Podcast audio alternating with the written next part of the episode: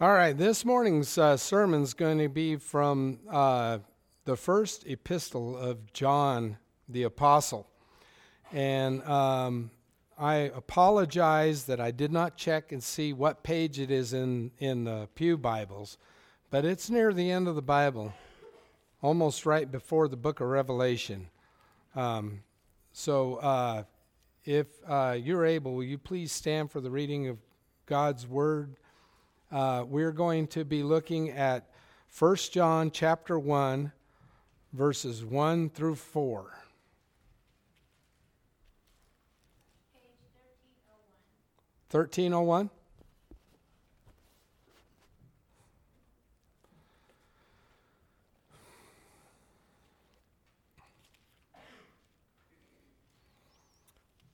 And as always, uh, we need uh, God's help to properly interpret His Word, and also for His Word to have the proper effect on us, so that we are not hearers only, but also doers of the Word. So let's pray together.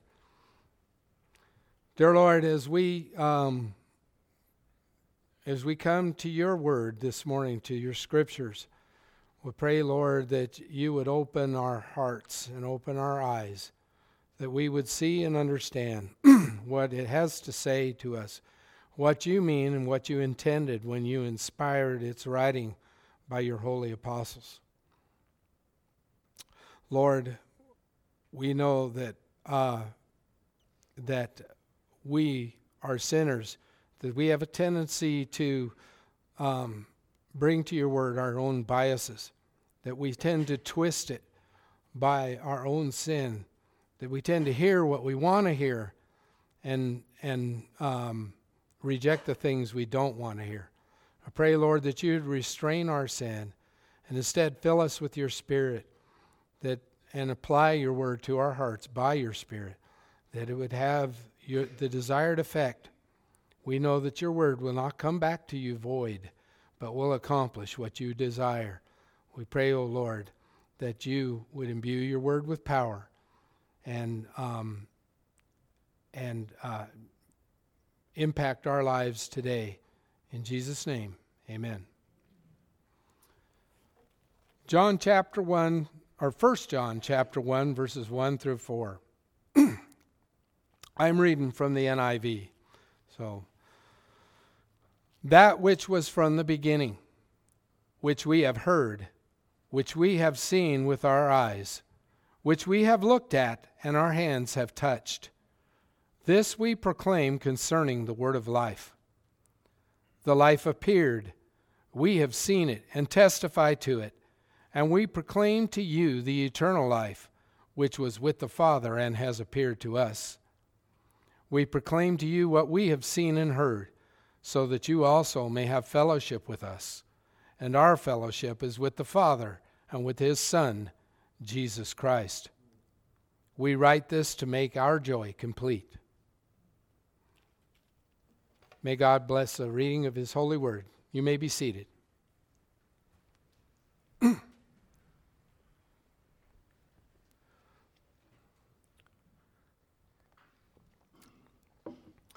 First John is one of my favorite epistles, and I, I refer to it a lot. Um, It's had a lot of effect to me since I've become a Christian. Um, this uh, epistle is uh, very r- closely related to um, the Gospel of John. Uh, in fact, many scholars believe that um, it was meant to build on the Gospel of John. The, uh, there, uh, in, in reality, neither the Gospel of John or the epistles of John identify the author, though uh, most scholars do believe that John is the author, and uh, the testimony of the church fathers all affirm that John, the Apostle John, is the author of that gospel and these letters. So uh, we will assume that John is the author. They were written for very similar reasons, to combat emerging heresies which began to distort the nature of Christ and the message of the gospel. When John wrote his gospel and his letters, He was uh, the last living apostle and perhaps the last living eyewitness to the life of Jesus. Not surprisingly, some teachers had begun to merge Christian teaching with other religions and with Greek philosophy. Um, it was common in the Greek world. Uh, they were, in Jesus' time, they were getting away from traditional Greek mythology and were being uh, influenced by Eastern religions. Uh, during the time of the preaching of the gospel, mystery religions were very popular, and they they they mixed together uh, uh, common mythology with uh, esoteric teachings. It was common for them to believe that if you were in this religion and part of the inner circle, you were exposed to to secret knowledge and teachings, which which gave you Uh, Uh, intimate uh, truths and things that n- the common man didn't know. You know, it was um, a little akin to salvation by philosophy um, or by secret knowledge and, um, you know, enlightenment. Um, so many, uh, many in the early church came from the Greek culture, of course, and it was natural for them to bring their thinking into the church in many ways. This was uh, um, what spawned a lot of the debates, early debates over the nature of Christ and and uh, his deity and his humanity and, and things like that. Um, so they began to speculate about the nature of Christ. And because they thought themselves wise and thought they had obtained some secret knowledge, they began to believe their imaginations took precedent over the teachings of the apostles. And um, uh, so, some of the things that that that they believed in, and these teachings that John's writing against, are early forms of what came to be known as Gnosticism. Gnosticism didn't become fully developed until um, you know a century or a century and a half later, but it was found in its early forms. Part of what they believed was in um, what's called dualism, where they believed um, that uh, ma- the material world itself, matter itself, was intrinsically evil. So they saw our bodies as intrinsically evil and spirit as as intrinsically good. So in the Greek mind, uh, resurrection was something foolish. They didn't want to be resurrected and keep this this uh, sinful body. They wanted to be liberated from that body and be pure spirit. And they also thought it would be uh, foolish that uh, um, that Jesus would be crucified in order to pay for our sins and then raised from the dead. Um, so, um, and incidentally, uh, in Acts chapter twenty, Paul warned about this. The uh, scholars think that the churches that John was mainly associated with had migrated after the destruction of the temple, had migrated to Asia Minor, and uh, which one big center was Ephesus. Incidentally, on his uh, on Paul's w- way to Jerusalem, where he would be arrested, he gathered the elders at the church of, of Ephesus, and he uh, gave them a warning in Acts chapter twenty. Uh, You don't have to turn there, but I'll read it to you. He says, "I know that none of you uh, among whom I have gone about preaching the kingdom will ever see me again. Therefore I declare to you today that I am innocent of the blood of all men. For I have not hesitated to proclaim to you the whole will of God. Keep watch over yourselves and all the flock of which the Holy Spirit has made you overseers. Be shepherds of the church of God, which he bought with his own blood. I know that after I leave, savage wolves will come in among you and will not spare the flock. Even from your own number, men will arise and distort the truth in order to draw away disciples after them. So, um, if you read the first epistle of John, it appears as though that's exactly what had happened, because the heretics that John is writing against were not um, false teachers from outside the church. They were false teachers that arose within the church. They had an initial profession of Christ, but then they began to distort the gospel and distort the nature of Jesus Christ, and they began to draw disciples after themselves, and they left the body of believers and um, presented themselves as having a teaching that even superseded and out overruled the teachings of the apostles.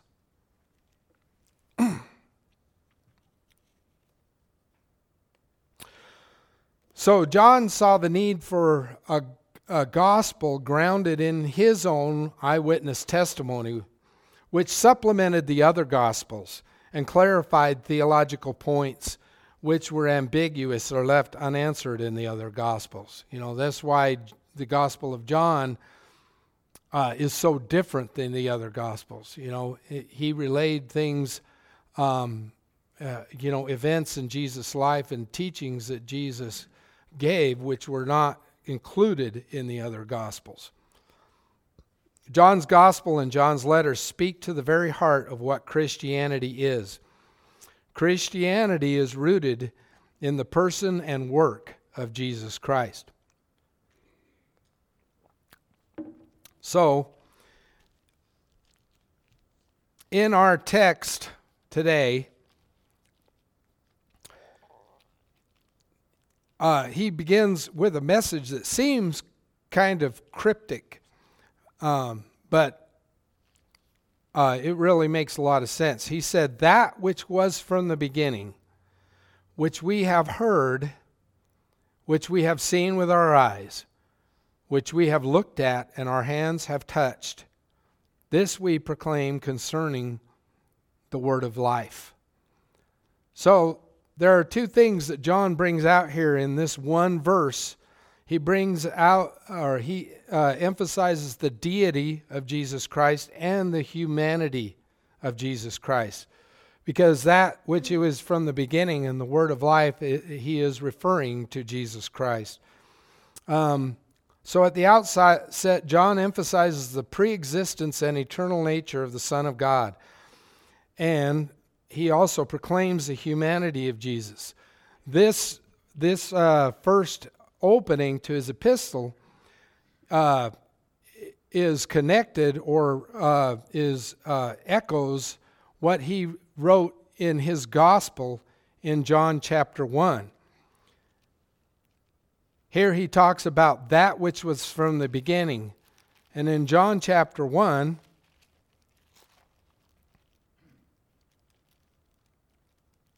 he says,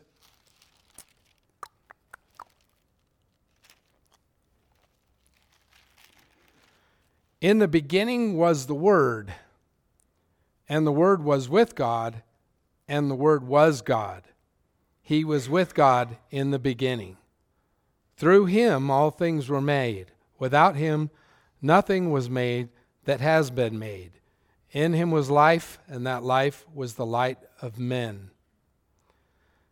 And then, um, so there we have the deity of Christ, of the Word, who was with God, and uh, was with God in the beginning.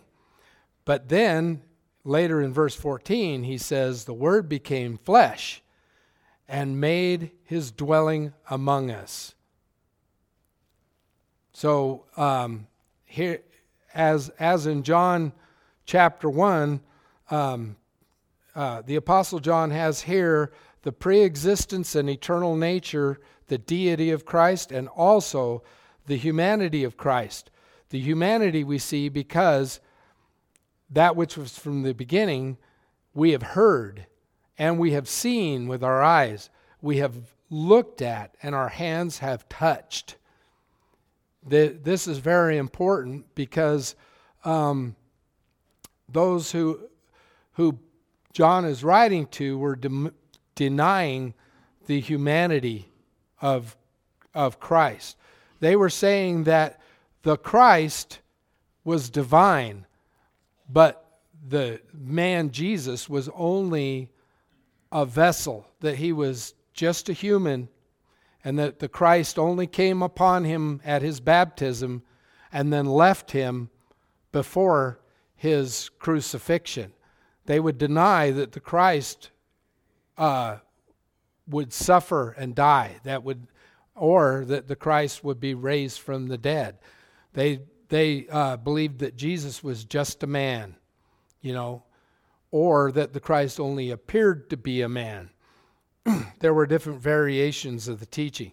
So John refutes those things. Now, he in this verse, he's laying the groundwork for what he covers um, in more detail in the rest of the in the rest of the letter. There are three things that John emphasizes um, as far as the theology of Jesus' identity in uh, the rest of the epistle. The first is that Jesus is the Son of God. He writes, whoever confesses that Jesus is the Son of God, or God abides in him and he in God. And he also writes, who is it that overcomes the world? Only he who believes that Jesus is the Son of God. That Jesus is the Son of God speaks to his pre-existence, because the Father sent his Son. In the Gospel of John, I counted thirty-eight times that Jesus said he was sent by the Father, which means that he existed before he became a man, before he was born. And three times in chapter four, in uh, First John chapter four, John emphasizes that God sent his Son. For example, in um, he writes, in this, the love of God was made manifest among us, that God sent his only Son into the world that we might live through him. In this is love, not that we have loved God, but that he loved us and sent his Son to be the propitiation for our sins. And also, by this we know that we abide in him and he in us, because he has given us of his Spirit. And we have seen and testified that the Father has sent his Son to be the Savior of the world. So,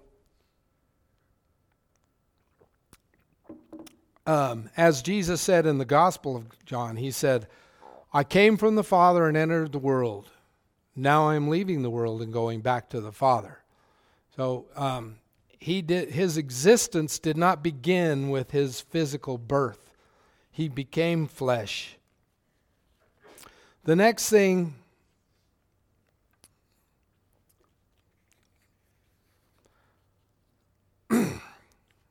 The next thing that John emphasizes is that Jesus is the Christ. There is no uh, separation between the Christ, the divine Christ, and the human Jesus. Um, Jesus is the Christ. The, the doctrine of the God-man, that Jesus is fully human and fully divine in one person. Two natures in one person. He writes, for example, who is the liar? It is the man who denies that Jesus is the Christ. Such a man is the Antichrist. He denies the Father and the Son. No one who denies the Son has the Father. Whoever acknowledges the Son has the Father also. So the, any idea that you can approach God without having Jesus, without Uh, believing in his Son, is is uh, wiped out and blown away there. Just as Jesus himself said, he said, I am the way, the truth, and the life. No one can come to the Father except through me. So you can't have the Father without the Son. If you reject the Son, you reject the Father also. So he also writes, everyone who believes that Jesus is the Christ is born of God.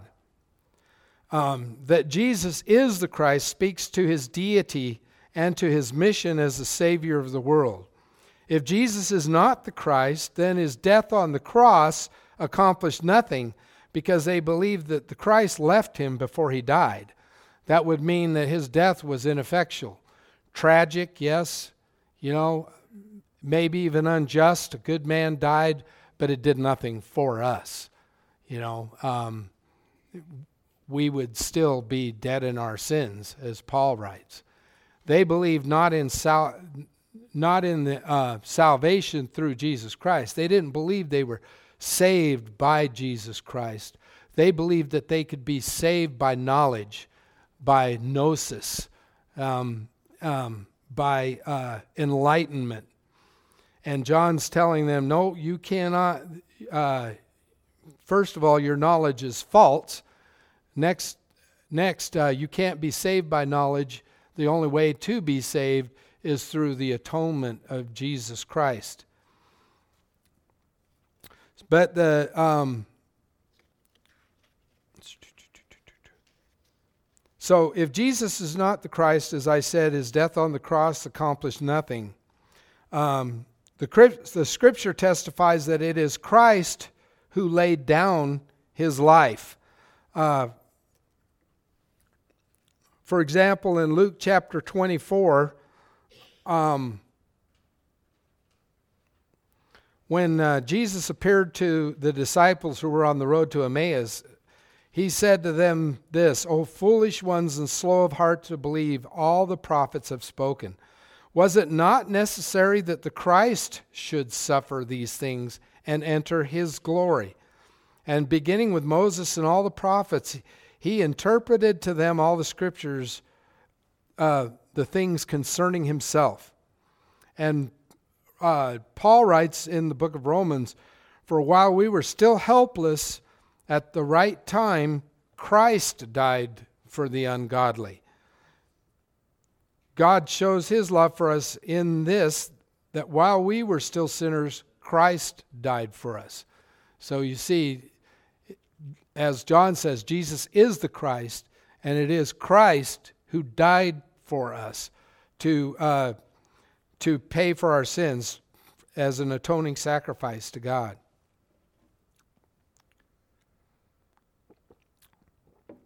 The third thing that John emphasizes in this epistle is that Jesus Christ has come in the flesh. Jesus Christ has come in the flesh. So first, Je- Jesus is the Son of God. Jesus is the Christ, and Jesus Christ has come in the flesh. Um, he writes this in in uh, First John chapter four, verse two. Well, I'll go back even a little further. He says, "Beloved, do not believe every spirit, but but test the spirits to see whether they are from God, because many false prophets have gone out into the world. This is how you can recognize the Spirit of God. Every spirit that acknowledges that Jesus Christ has come in the flesh is from God. But every spirit that does not acknowledge Jesus is not from God." So, um, Jesus was not some illusion, and um, uh, the the Christ did not leave Jesus before his uh, before his uh, death on the cross. For that matter, the Christ did not come on Jesus at his baptism. He was the Christ from birth. You know, he he is the Christ, and he came in the flesh. The Word became flesh and made his dwelling among us. This speaks to uh, Christ's humanity. And Christ's humanity is essential to his mission as our Savior. John repeats again and again that it is Jesus Christ who died for us. For example, in chapter two of this epistle, he says, "Jesus Christ, the righteous one, he is the propitiation for our sins," or uh, the atoning sacrifice. That's what propitiation means. It means that that um, that he uh, that through his sacrifice he appeased the wrath of God and paid the penalty for our sins, earning, purchasing our forgiveness through his uh, through his blood. He also writes, "By this we know love, that he laid down his life for us." And in chapter four, "In this is love, not that we love God, but that he loved us and sent his Son to be the propitiation for our sins," or to be an atoning sacrifice for our sins. So uh, Jesus, for the Son of God, became a man in order to bear our sins. Uh, for example, in First Peter chapter two, verse twenty-four, it says, "He himself bore our sins in his own body on the tree." So see, he he it, his uh, humanity is essential to our salvation because he bore our sins in his body. The writer to Hebrews writes that since the children have flesh and blood, he too shared in their humanity, so that by his death he might destroy him who holds the power of death, that is the devil. The writer to Hebrews also writes, "For this reason he had to be made like his brothers in every way, in order that he might become a merciful and faithful high priest in service to God, and that he might make atonement for the sins of the people." I also want to read this passage. You can turn to it if you would like to, in Hebrews chapter ten, verses one through ten.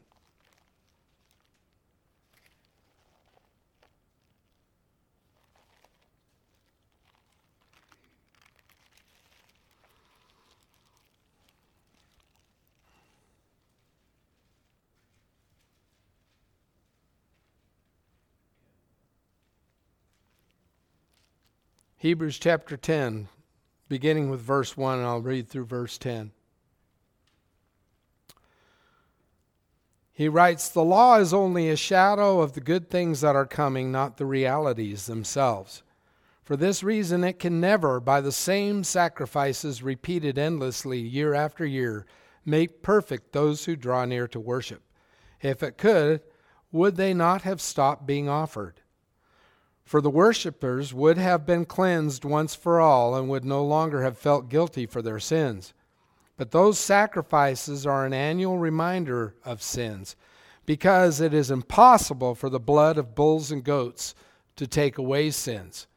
Therefore, when Christ came into the world, he said, 'Sacrifice and offering you did not desire, but a body you prepared for me.'" So see, Christ's coming into the world and says to the Father, "A body you prepared for me. With burnt offerings and sin offerings you were not pleased. Then I said, 'Here I am, it is written about me in the scroll.' I have come to do your will, O God." First he said, "Sacrifices and offering and offerings, burnt offerings and sin offerings you did not desire, nor were you pleased with them, though the law required them to be made." Then he said, "Here I am, I have come to do your will." He set aside the first to establish the second, and by that will we have been made holy through the sacrifice of the body of Jesus Christ once for all. So you see that um, his humanity is essential, that Jesus Christ came in the flesh, is essential for our salvation. Not only did he come in the flesh, but he was raised in the flesh. Um, this, incidentally, is also contradicts the teaching of Jehovah's Witnesses, because they would believe that Jesus was only raised as a spirit. They were influenced by Gnosticism too. Uh, so, for example, in Luke chapter twenty-four, I'll just uh, read from my notes. You don't have to turn there. It says, Now, as they said these things, that is, the disciples, Jesus himself stood in the midst of them and said to them, "Peace be to you." This is after he was crucified. But they were terrified and frightened and supposed they had seen a spirit. And he said to them, "Why are you troubled? And why do doubts arise in your hearts? Behold my hands and my feet, that it is I myself. Handle me and see. For a spirit does not have flesh and bones, as you see I have." So he was raised physically from the, from the dead, raised in the flesh. Oh, it goes on to say, when he had said this, he showed them his hands and feet. And while they still did not believe for joy and marveled, he said to them, "Have you any food here?" So they gave him a piece of broiled fish and some honeycomb, and he took it and ate in their presence. So to prove that he was not a spirit, that he was a man raised from the dead, he ate in their presence. And incidentally, he continued to appear to them over a period of forty days until the uh, until he ascended into heaven, to prove that he was raised physically from the dead. It also says in John chapter twenty um, that uh, when Jesus first appeared to the apostles, Thomas, doubting Thomas, we know him as, was not present. So when they told him they had seen Jesus, uh, he didn't believe. So it says, "Now Thomas, also known as Didymus, one of the twelve, was not with the disciples when Jesus came. So the other disciples told him, 'We have seen the Lord.' But he said to them, 'Unless I see the nail marks in his hands and put my fingers where the nails were and put my hand into his side, I will not believe.' A week later, his disciples were in the house again, and Thomas was with them. Though the doors were locked, Jesus came and stood among them and said, 'Peace be with you.' Then he said to Thomas, 'Put your finger here. See my hands? Reach out your hand and put it into my side. Stop doubting and believe.' Thomas said to him, 'My Lord and my God.' Then Jesus told him, 'Because you have seen me, you have believed. Blessed are those who have not seen and yet have believed.'" So in Colossians it says that God was pleased to have all his fullness dwell in him, that is, in the man Jesus, and through him to reconcile to himself all things, whether things on earth or things in heaven, by making peace through his blood shed on the cross. And it says that um, in Colossians two nine, that in Christ all the fullness of deity lives in bodily form. So he was raised physically from the dead, and he ascended into heaven still um, in his physical body. And he retains that physical body even now. He is forever um, both God and man, um, and, and uh, reigns in heaven sitting at the right hand of the Father. So, back in our, our text,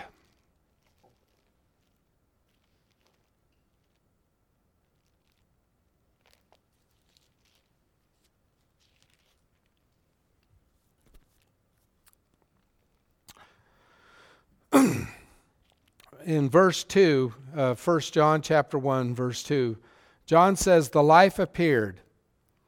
We have seen it and testify to it. And we proclaim to you the eternal life, which was with the Father and has appeared to us." John emphasizes, well, first that Jesus is eternal life. He is uh, the word of life. And Jesus himself said, "I am the way, the truth, and the life." Uh, Jesus also said he is the bread of life. He gives the water of life, and that he is the resurrection and the life. He has life in himself. He said, just as the Father has life in, in himself, so he has granted the Son to have life in himself. So he is life, and um, he is the source of life. If we want life, that's we have to find it in the Son of God. John also emphasizes his eyewitness testimony. He's appealing to the uh, apostolic authority that was, you know, that he and the other apostles had. That if um, if our teaching strays from the teaching of the apostles, then we no longer have the the true gospel. We no longer have the truth. Um, at the heart of First John is the concept of authority. With all the competing teachings out there and many teachers claiming to know the truth, how do we know who to believe? The identity of Jesus is confirmed by the testimony of the Father and the Spirit. But these historical facts were witnessed by the apostles and proclaimed to us through their testimony. So um, they proclaim to us what they have seen and heard. And so when we believe the Bible, what we are doing is we're believing the testimony, the eyewitness testimony of the apostles who, who saw and heard what Jesus said and who handled and touched him, who witnessed his resurrection, his crucifixion and his resurrection, and even his ascension into heaven. And the scriptures bear this out. For example, we did not follow, or in the Apostle Peter writes, we did not follow cleverly devised myths when we made known to you the power and coming of our Lord Jesus Christ, but we were eyewitnesses of his majesty. And uh, even the Apostle Paul, who said he was abnormally born, says, I want you to know, brothers, that the gospel I preached is not of human origin. I did not receive it from any man, nor was I taught it. Rather, I received it by revelation from Jesus Christ. So, um, Paul or John is saying that, uh, you know, later he says in this epistle that uh, we are from God, and whoever knows God listens to us, but whoever is not from God does not listen to us. This is how we recognize the spirit of truth and the spirit of falsehood. We believe the testimony or the apostolic teaching, the teaching of the apostles. So now he says that we proclaim to you what we have seen and heard so that you also may have fellowship with us. And our fellowship is with the Father and with his Son, Jesus Christ. Christianity is not a philosophy, it's a fellowship. It's fellowship with the Father and with his Son, and it's only accessible through fellowship with the church. The only true church is that which is rooted in the teaching of the apostles. And by the church, you know, I don't mean um, one denomination, but I do mean the um, the Bible-believing Christian church that accepts, that believes the Bible and that uh, accepts the teachings of the apostles as found in the scriptures and teaches the God of the Bible and the Jesus of the Bible. But, um, you know, uh, there there's no such thing as, as lone wolf Christians. We are part of a fellowship, part of a body, which is traced back to the apostles. Uh, Paul said that the church is built on the foundation of the apostles and prophets. You know, um, with Ch- Christ Jesus himself as the chief cornerstone. So, uh, John's purpose in writing is, is that we may have fellowship with, uh, with them or with us, meaning the apostles and all true believers, and through that also with the Father and with his Son, Jesus Christ. It's similar also to what he wrote in the Gospel of John, how he said, Now Jesus did many other things in the presence of the disciples, which are not written in this book. But these are written that you may believe that Jesus is the Christ, the Son of God, and that by believing you may have life in his name. So, That, uh, say, would lay the groundwork. Uh, I won't have time to go through full through this epistle fully, but um, uh, I will next Sunday, Lord willing, be uh, preaching out of this epistle again. But that's kind of a summary of what that epistle is about, about um, about how to have eternal life, who Jesus is, and how to know um, whether or not uh, you are a Christian. Let's pray.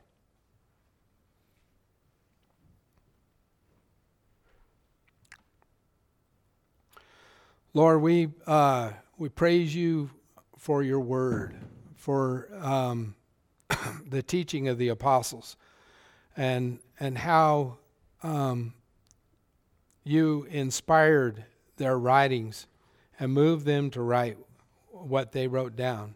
How you preserved the scriptures so that we um, could see by their testimony and believe in you. Even though we have not seen you, even though we have not touched you, we are blessed even more than they, because we believe based on their testimony, based on your written word. Lord, um, we'll pray that that uh, you would strengthen our faith, that you would cause us to abide in the truth, and that um, you would cause us to Um, abide in the fellowship of believers and in fellowship with you and with your Son, Jesus Christ. Pray these things in Jesus' name. Amen.